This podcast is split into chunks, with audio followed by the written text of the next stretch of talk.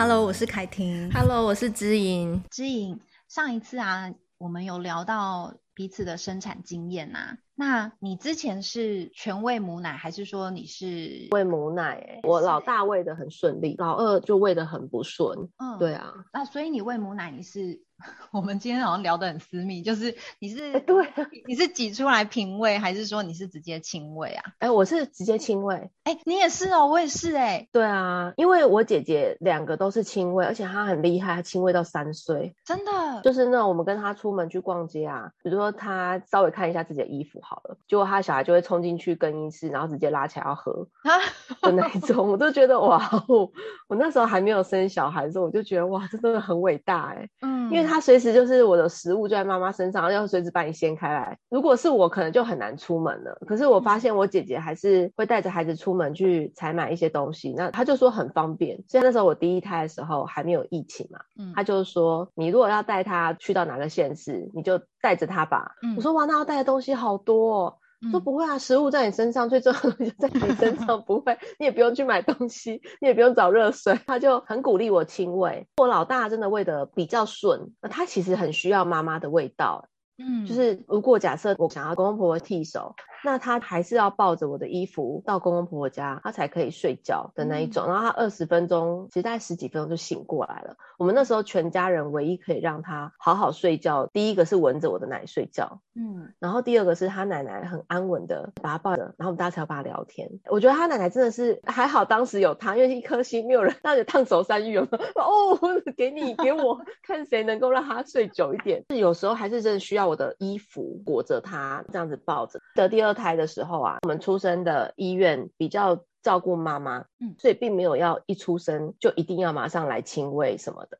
嗯，然后他就很希望妈妈可以休息啊。如果你坚持有要喂母奶，让他熟悉这个味道的话，挤奶过去平喂就可。那基本上他们就是直接配方奶，嗯嗯，然后喂宝宝，帮把妈宝宝照顾好，然后妈妈自己也休息够，这样，然后奶量慢慢冲上来。他们并没有提倡一定要母婴同室或者是亲喂。就我发现我第二胎就是弟弟的话，他他不知道是男生还是什么，他咬真的是很大力，而且他一咬上来的时候，他是用扯的。他只要睡着的时候，他都他都会头都会往后扯一下，有没有？然后你的奶头就破掉了。所以每次都是为了那个奶头破掉，一直去看，一直吃抗生素。我们家附近的医院都是男医生。嗯，那时候我现在就在想说，男医生该不会真的给你看奶头吧？他都一定要去陪诊。都什么时候了？想对对对，然后就是没有的啦，这其实是没有的嘛。嗯，然后后来那个医生其实因为我们聊一聊之后，他就发现，哎，他跟我们就是年纪也差不多，说其实他们那个小时候都是喝配方奶，嗯，然后他就一直建议我说，其实你如果真的想要撑，你就撑到六个月，真的就差不多要断。他说大概营养够就好。然后因为我一直是因为咬破奶头而去就是拿抗生素，他觉得这样子对我的身体也不好，就不要勉强自己，对不对？对对对，他说如果他是这样子，已经三天两头。都给你咬破，然后你快愈合了，然后他的习惯就是要往后这样子仰，这样抽一下。他原本是建议我说，你其实要不要弹他的头，就是让他知道一下妈妈很 痛。但是我又做不了这种事情，所以变成我在想说，哎，我跟我女儿那种奶睡啊，就是之前我们去月子中心，他们会说这是一种奶睡，就是小孩子闻着你的奶头的味道睡觉。嗯，然后在这个过程里面，妈妈跟小孩都是像喝醉了一样那种微醺，然后两个人一起睡着，是一个很美的画面。对，真的是这种感觉，就最好是妈妈睡，小孩睡。可是回到家就不可能了，因为你要做家事，又要三餐自己要吃嘛。那、啊、小孩有得吃，通常都是你没得吃啊。嗯，所以那时候那个医生就建议我说，就是如果他三天两头一直是咬破，而且弟弟他比较快长牙齿，嗯，他真的就是咬破，加上他的牙齿很快就给你咬上来哦。我就后来就一直拿那个药膏啊，嗯、一直擦。所以我觉得老二喂的不太顺利，也加上他真的没有一定要奶睡，嗯，他自己很能睡，嗯，就是他倒就会 睡着。发现他根本就天生不需要什么安抚，嗯嗯，他就靠他吃他的手手吃手指，靠他自己安抚自己解决这一切。我就觉得哇，这些心路历程真的是每一天试。就有些人说啊，那你要给他怎样的一些交代？其实你已经在做了，嗯，就是这些压力就会放在妈妈身上说，说他好带不好带，他好替手不替手，然后或者是他好不好安抚啊？因为担心给人家添麻烦。嗯嗯，我觉得这些责任好像在那个时期真的都是压在妈妈身上，加上一些情绪劳务。像我不会煮饭嘛，嗯，那所以突然之间当了妈妈之后，要会买菜、会煮饭，然后煮饭真的都蛮难吃的。所以一开始我女儿吃副食品，她就在、呃，然后皱眉头一直吐出来的时候，我就觉得啊，对不起，妈妈真的不太会煮，那个技能很差。可是之后想一想，就觉得虽然也希望她吃好吃的东西，可是可是那些都是圆形的食物，也没办法好吃到哪里去，就会觉得说自己在这方面真的不太可以的时候，会很容易自责，嗯，很挫折，嗯，嗯对。然后加上他，因为他吃都一直皱眉头，就一直好像在嫌弃你的食物，就会很挫折、欸，哎，那种那种感觉是没有正向回馈。就是我有学着用高汤，嗯，对，跟他没有喝完的奶奶去做蒸蛋，就稍微技能好一点的时候，对对对他又一直吃，你就觉得哦，好像有被回馈到。我觉得应该不是你女儿觉得难吃，应该是应该说她在奶之后，你就是只给她原型食物啊，她又没吃过外面的食物。我觉得她会皱眉头，应该只是在练习咀嚼的那个时候她有的表情。可是你却把它解读成说是你做的很难吃。我们又将那个生产的经验不是很好，所以后来都觉得她会不会觉得哦。你真的是不行，或者你这样准备也没用之类，就会自己都看着他的表情就惨惨了惨了，感觉你好像在讲那个宝贝老板那个剧情。对对对对对。对，我先生就说：“天哪，他一定觉得你这这对父母到底在干嘛？跟我约定的也没做到，然后这样子出来之后东西又这么难吃，那你们到底在做什么？一直在尖叫那种状态，我们会没办法承受小孩尖叫，所以我们自己内心也在尖叫，自己心里面也会觉得哇，我是不是做的不够多，或者做不够好，会很容易被引发这种感受。哎，然后再加上很多外在的声音跟你说。”哎，喂母奶比较好啊！对对对，你怎么没有继续喂母奶啊？人家母奶真的比较好，不要喂配方奶啊！就是会有一些外面的声音给你很多建议。可是其实现在配方奶都已经做的跟母奶差不多等级的好了。我觉得那个时候的压力，你就会觉得说，哎，怎么都没有人懂我的心情？我已经奶头破成这个样子了，我很不舒服，然后我也没办法休息。我到底是要硬撑着自己疼痛的身体继续喂母奶，而且我可能乳腺又阻塞，超辛苦的，那都没有人懂。你好像一喂配方奶就是你的错，就是你不够尽责。我觉得这些压力真的好多哦。像我自己也跟你一样，我都是亲喂。然后我一开始老大的时候，因为新手妈妈不懂，然后也是听很多人的建议说，哎，你就是要挤出来呀，你才看得到那个刻度啊，就是他这一餐喝多少，下一餐喝多少，对不对？可以记录。然后我做。月子那时候是在自己家里，我妈妈帮我坐月子，我们真的就是挤出来。可是因为我的奶量算蛮多的，你清空了之后，它立刻又开始胀奶，所以那一个月我好痛苦，我都不能休息。我真的觉得人家说的那种，嗯、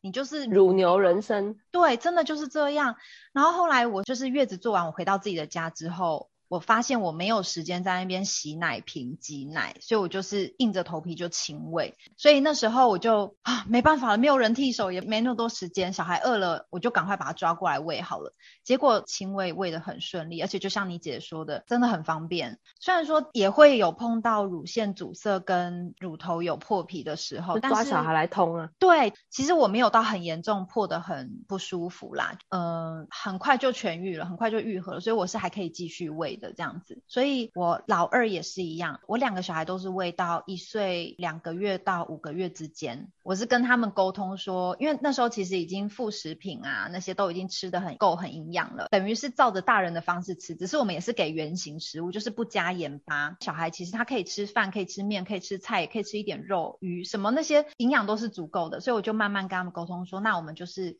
开始减少喝奶奶的次数，所以他们就是慢慢慢慢慢慢减少到自动离乳。这样子，所以我觉得回想起来，那个过程真的就像你讲，那个是跟孩子很亲密的一种那种感觉。我们家宝贝啊都没有什么安抚巾、安抚娃娃或什么，我们都开玩笑说安抚娃娃就是我，就是妈妈，一定要妈妈在旁边，也是闻着妈妈的味道睡觉这样。但是我老二有一个经验，我觉得也不错，是说因为老二我是在月子中心，然后那时候护理人员也是有跟我们讲说啊，妈妈你就尽量休息啊，小孩呢交给我们喂他就好。好了，那个时候我也没有用挤乳器来挤，我就是直接用手稍微把那个乳汁排的比较舒服，比较不会那么胀这样子。然后每次就是给那个护理人员新鲜的喂宝宝，如我也可以休息。然后我记得我我的老二他因为刚开始新生的时候他的黄疸比较重，所以那时候他们也有建议我们说，那不然先减少母乳的量，先喝配方奶。然后我觉得我那个时候好像也会有一点自责，哎，就是妈妈在当下那个心情会觉得有点自责，说，哎，我这样子都不能给他喝到我的母奶，好像有点亏欠他。可是其实后来想一想，根本就不用这样子自责，反正后来看到宝宝他还是很健康的，他的黄疸也退了，你就觉得怎么样安排都是值得的。然后我想分享的是，也是我有一个朋友啊，男生，他呢，他很有趣，他就是呃，老婆生产的时候，因为医院也是提倡母婴同事嘛，喂母奶。那时候护士在提倡母婴同事跟喂母奶的时候，我朋友就是他们夫妻俩也有讨论好，他就直接跟护士拒绝说，不，我们不要母婴同事，我们喂配方奶就好了，我老婆不要喂母奶。就是他是完全站在他老婆的立场去帮他老婆想，他觉得他老婆就是要休息啊，喂配方奶跟母奶其实都一样好。所以我认识身边的一些妈妈，她们有时候也会为了喂母奶啊，或者是乳腺阻塞什么，觉得很困扰，然后觉得很难过啊，喂配方奶，然后可能被外界的压力也压得很重。我都也会跟他们讲说，真的不要自责，妈妈还是要感受就是自己的状态是怎么样，然后做最好的决定。啊，大家也要理解一下妈妈的心情，对不对？妈妈，我记得那时候我老二就是快要把奶头咬断的那种感觉，就你看那个伤口很深了嘛，那、嗯、你都会觉得会不会哪一天我在他的嘴巴里面捡到我的奶头，就那种恐惧很恐惧感很强哎、欸，对，这样有没有太强了？有意思，就是会觉得说他好像也没有一定要这样安抚，可是我如果真的开始没有这样喂他了，就够吗？心情其实很常被忽略的，嗯嗯，对呀、啊。那种是那种莫名其妙的，想要把这个压力就揽在自己身上。那如果其实自己都压力很大，如果别人说些什么的时候，那种感觉就会没有办法调试，你会很脆弱。对，而且其实就像你刚刚你讲的，唤起我的记忆，就是如果我们是亲喂，你真的不知道量多少。所以每一次我公公婆婆还有我妈问我说：“哎、欸，今天他吃多少？”我都说不知道，因为他们是问他吃多少，对，他们决定他睡多久。嗯，所以他们可以抓一个量。嗯，所以我后来发现哇，真的不太方便的时候，我就跟他说，不然用那个乐乐 Q 贝可以看到就是几颗，他们也不用这边把那个哦，OK，因为因为如果一瓶奶他们有一个月喝完，因为我又搭配母乳嘛，嗯，那他们如果中间这样子产来产去，有时候又有细菌什么的，所以我后来就是用用 Q 贝让他们可以就一颗一颗一颗，又比较干卫生，对，嗯，我一开始也会也会执着在，因为也是家人，就像你公婆那样，他都会问嘛，问说，哎，小孩吃多少？可是真的亲喂很难抓，但是我觉得亲。喂有一个你可以感觉得到的，就是宝贝他喝完了，他自动就会放开你的乳头了。然后，其实我觉得亲喂有个好神奇的地方，就是你会真的会达到供需平衡，平衡真的是这样。之前我嫂嫂跟我聊这件事情，供需平衡的时候，我完全没有办法理解为什么。很神奇，真的很神奇。他跟我说的原理是说，因为宝宝在吸你的那个量啊，乳汁的时候，其实那个乳汁它产出来的那个量，自动就会回报大脑，然后大脑它就会记得那个量多少。所以它就会再下那个指令下去说，哎，你这次是要排多少的乳汁出来？就真的很神奇。我觉得两胎真的就供需平衡呢，真的是这样。对，所以我觉得如果在这个怀孕到亲喂的一个过程啊，就是充分的去感受自己心里面的感觉，跟宝宝的那种在一起的亲密感，亲密，对，那这种很合一的感觉，嗯，就是像。比如说那时候没有人可以安抚得了他嘛，那你可能奶头嘟过去，他想喝了，然后他喝完之后他就安稳的睡了一下，而且他们是含上去，是他们含上去立刻就平静，然后眼眼睛就开始迷蒙，对，就觉得天啊，这是什么神奇的？然后你也头晕晕的。母婴一起头晕，对，然后怎么都不太记得，哎，之后要去那个煮饭，怎么都不记得了。你就只想好好喂他，然后就对他这样子，就害怕他把你带领到另外一个只有你跟他的境界去，嗯，然后外面的事情都没有这么的重要，嗯，就很神奇。我觉得宝宝就有这种魔力，可以可以带带妈妈去，可是妈妈还是会面对现实的，所以。就是常常在进进出出那个现实跟那种很想要跟别人分享这种感觉，嗯，可是又又没有感同身受过，也很困难。嗯，我觉得宝宝他也会很舍不得离开妈妈那个味道，但是我觉得每个人都有他去抓那个宝宝自动离乳，或者是他什么时候想要帮他断奶的那个时间，每个人都有他想要抓的时间，就是每个人的判断，就这没有对错，就是他觉得 OK 了，那就离乳这样，好像至少反正就六个月嘛，对不对？至少、嗯、至少。然后我那时候我要帮小孩离乳。乳的时候，姐姐那时候是因为我怀美妹了，所以我就跟她沟通，我们是渐进式的，就是喝奶时间渐进式的减少嘛，所以到最后是连安抚奶奶的那个作用，我都慢慢把它断掉，我就跟她沟通，然后姐姐真的就是花了大概三个晚上，她就沟通成功，自动不喝了，她就知道妈妈这个时候不能喂。其实有的人是说怀孕还可以喂嘛，可是我当下我的身体状况是，医生建议就先不要喂了，因为我我的宫缩会比较明显，医生保险起见是说，那可以离就先离，不要再喂。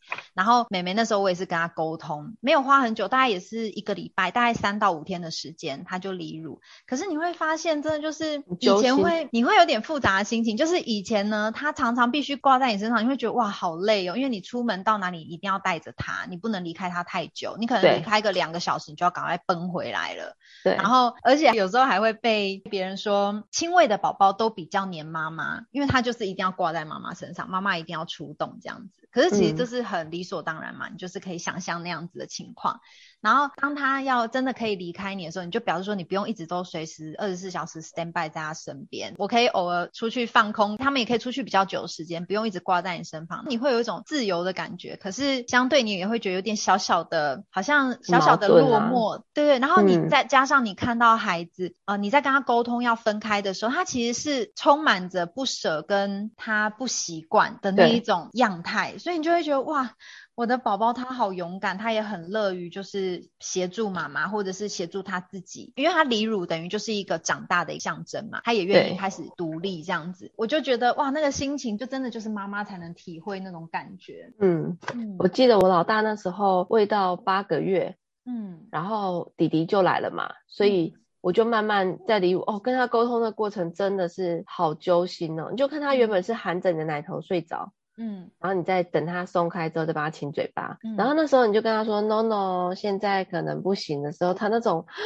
感觉好忍耐，好忍耐，而且我好忍耐到自己那个眼神，对他那个表情，就是离你的奶头这一分一公分的距离，嗯，然后这边一直捏捏捏捏捏到，他自己觉得忍耐，好闻着味道睡着。而且我那时候跟他沟通啊，就说我们不能喝奶奶了，我们吃嘴嘴，然后把嘴嘴给他，就两个都一样哦，给嘴嘴，然后他没有，他们没有 pick，他们就很认命，哦、他们很认命的吃下，你会知道说他们很了解你的心情，为什么要离，不能再喝了，可是他们又还是很渴望。然后，所以他们是，你会觉得他是有一点，因为小宝宝嘛，你会觉得他有点无知的眼神，就很无辜的眼神。他愿意吸着奶嘴，可他很无辜的眼神一直看着你，然后眼睛一直眨眨，很疑惑，嗯、对。然后慢慢慢慢的才就是安抚，吃的奶嘴才又睡着这样子。哇，真的是真的是天使宝宝。我们那个就 p 很远嘛，呸呸，然后你可以在床尾捡到那个，好可爱哦。那个 p 他说不要那种不要很强烈的不要不要不要。啊，我要妈妈的奶奶。可是之后又发现哇，离那么近，闻得到吃不到那种，很像在吊他胃口。因为我很少吊小孩胃口，哎，我知道有些爸爸妈妈会拿些食物跟他面前拿，然后说不要不不给他吃这种朗音啊那种那种小孩，有时候玩一玩这样子。对，玩小孩。可是我真的没从来没有。这样对小孩过，嗯嗯，所以那时候我会觉得，我也不是要辜负你，或者我也不是要吊你胃口，可是我真的没有办法为你，等到没有办法，嗯、就承认说现在就是没有办法的那种坚定啊。嗯，然后你的揪心又不能让他知道，嗯、然后就看他自己，他也懂，但是有点忍耐的那种样子，然后他也在找其他安抚自己的方式，就会觉得好揪心哦。嗯、可是又不能跟他讲，那么小就其实都在学习，他他这个方式他不能用了，他就赶快再找别的方式，他能不能安抚到自己？嗯、所以，哎，小朋友真的是应该说人类真的很神奇，对不对？从小我们人类虽然是所有的动物界里面最慢才能独立的生物，可是其实他都还是默默的。在想办法，嗯，我觉得小孩真的去感受生命的奥妙，对，很神奇，很神奇。然后我觉得无论怎么样，还是回归到妈妈要随时掌控自己的心理跟生理的状态，对不对？如果说妈妈已经负荷不了了，嗯，你还硬要勉强自己去做一些你现在真的负荷不了的事情的时候，其实妈妈是会崩溃的。所以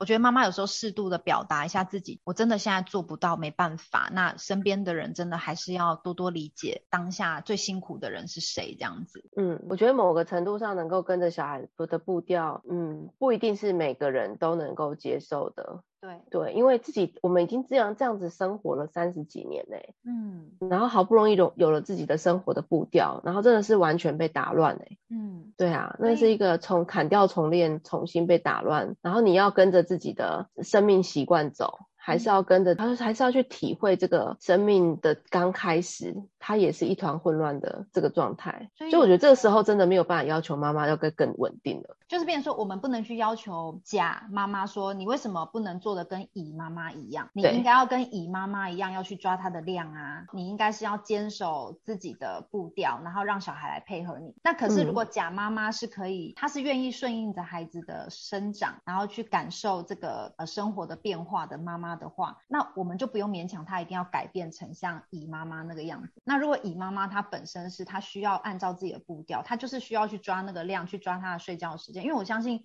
有的妈妈她是需要这种规律的，她才会有安全感。他要非常明确，他有安全感，嗯，然后所以他一定要这么做。但是有的像我就是做不来这样子很规律的去记录啊什么的，所以我就是比较凭感觉看小孩现在的状态是怎么样。我是比较属于顺着小孩的成长来去回应他的。我就想到，就是也许对我身边的人来说，就大家有一个捷径，嗯，例如说啊，你可能这样子做，你可以知道小孩子什么时候睡，然后什么时候吃，嗯，这是一种有控制感的感觉。然后，但是呢，我的做法就是一直在找一些，就是会让自己自找麻烦的。例如说，跟着孩子的作息，孩子想吃想睡，如果他睡不了过，因为有些人会说啊，他几岁什么时候就可以睡过夜，那家长就会比较轻松。可是因为亲喂真的很难。你可能一两个小时就要起来喂一次，嗯，然后我觉得那个现实感就很重要。像我姐那时候就跟我说，一两个小时起来喂很正常啊，嗯，那我就会觉得哦，我真的没有奇怪 一两个小时，不是因为我没有办法拉长，可是有当身边人一直在问我为什么没有办法拉长。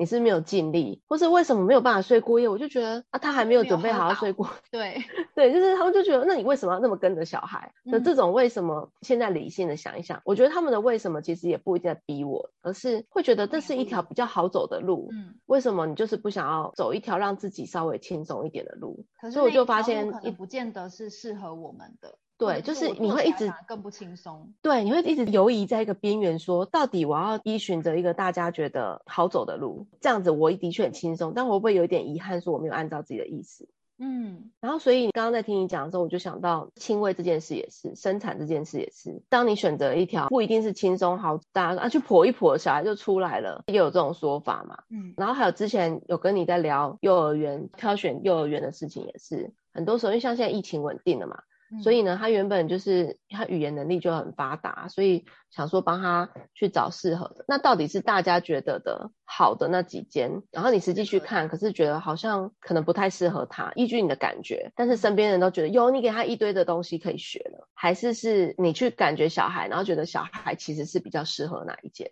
就是这种抉择，我觉得好像常常在我的生命经验中出现。比如说我念商职，大家都说念国贸跟念商经。你才能够考上国立大学，偏偏跑去念冷门的社会组，然后之后考上大学，然后大学考到工业科技，然后大家就说，哎，那如果不能当老师，不想当这方面的老师，那你可以当科技业啊，那赶快去补工程数学、微积分等等。然后你到底是要去园区里面当工程师，还是是你想要再探索一下，觉得心里面应该有更喜欢、更渴望的？对啊，所以我觉得好像常常在这个抉择中。会有那个，你要听心里面的声音，还是是你要听别人的？就像我记得我那时候在选国中的时候，就我一个好朋友，他通常他以前都是让我可以跟他一起念那个名师的那一班，就以前可以调班。然后他爸爸是家长会长，他就会一直让我可以有机会跟他一起同班。嗯，然后后来又五六年级我们吵架了，所以 那阵子就是不同班。可是不同班之后，我就也是经历那个分离，就跟他分离，但不会在大家所谓的那一个最好的老师的班，然后反而好像有一点自由。然后后来我们国中就分开了嘛，然后国中他就又在邀请我说，那我们去念哪一间学校的很好的班，你一定可以跟我一起排进去。但是呢，后来我就选择另外一间学校，然后全班就真的只有五个人在念书。嗯，所以我觉得那个就是每一个过程，就是你会跟着心里面自己独立要去面对的生的成长的考验，还是。就是他有一条捷径的路，然后放后门给你去，但你要不要就这样走进去，然后过着跟大多数人一样的人生？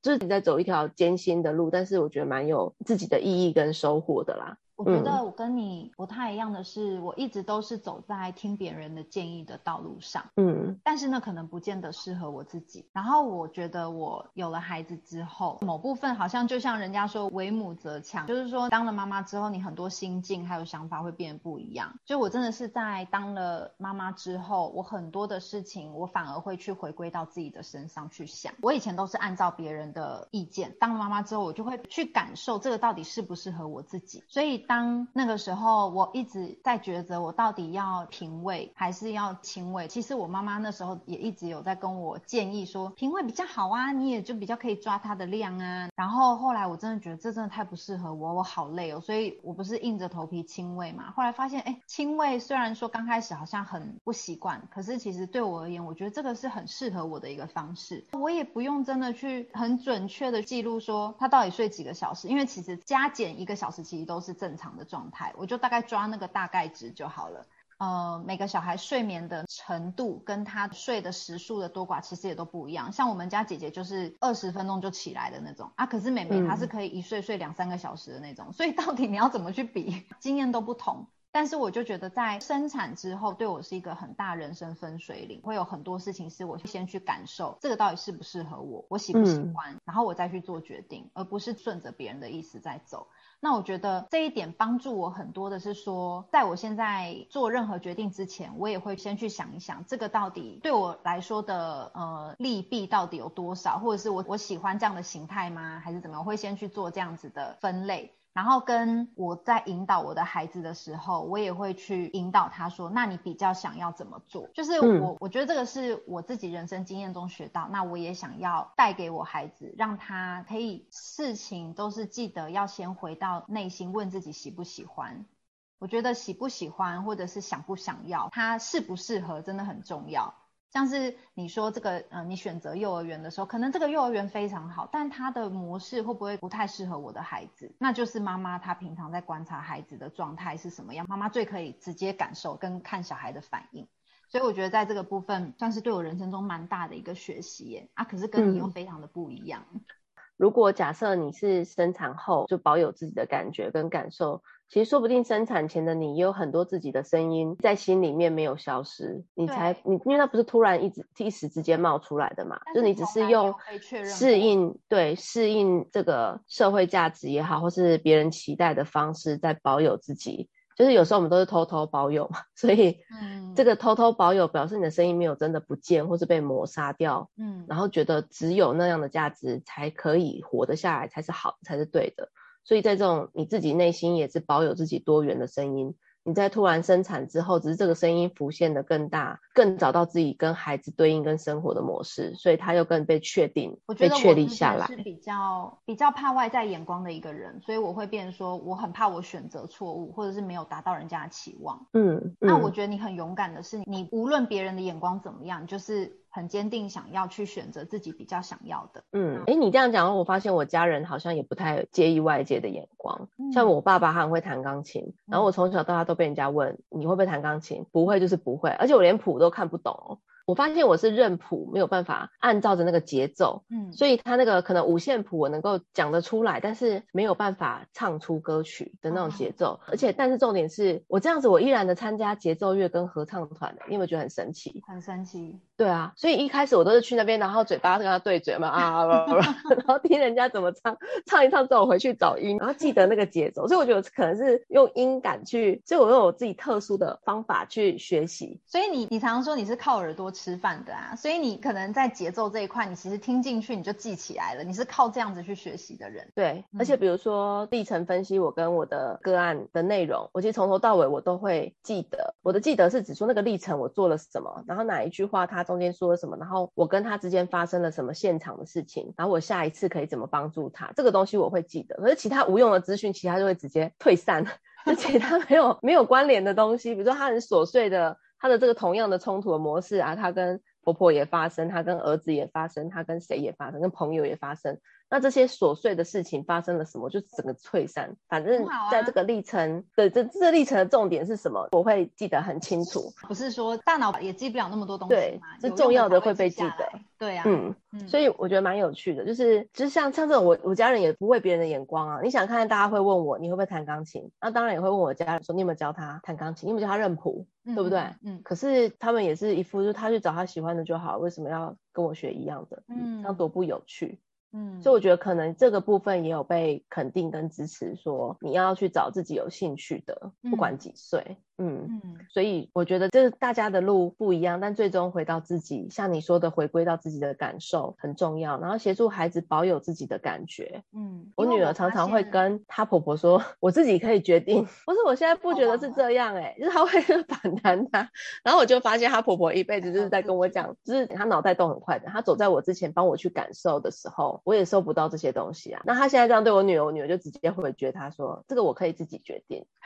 然后这我我感觉不是这样子，我感觉比较像什么？他就一直被打枪打枪打枪，我就想说你被打枪了三十几年，你还是因为孙子打枪，很有趣。我觉得问孩子有什么感觉真的很重要哎、欸。我们可能平常知识上的每天惯例要做什么，所以我们可能都不是真的对话，是指令嘛，对不对？或是嗯，但很少真的去谈话，去问他说，那你对于这件事情？刚刚这个游戏你觉得感觉怎么样？哎，对于这个学校老师做的这个活动你喜欢吗？你感觉是什么？如果不喜欢，那你感受是什么？就我们好像很少去问到感受这一块，所以我觉得我好像小时候就是比较少被问到自己的感受，所以我也很难去了解自己的感受，我到底要不要喜不喜欢，我没有办法去判断，所以我就觉得这个我一定要好好的常常。在生活中跟孩子来讨论，很希望他们怎么样都是回归到自己的身上，就是带给他们这样子的一个习惯，觉得这是一个很自然的事情。那他以后在做任何的决定的时候，也可以回归到自己身上，然后讲出像你女儿的话，这个我可以自己决定。我觉得这个怎么样？坚定的，坚定回绝，对，保有自己的感受。好，那我们今天时间差不多，好啊，那我们今天就聊到这里。我是凯婷，我是知音，Face 崩溃娃的镇定剂，我们下集见喽。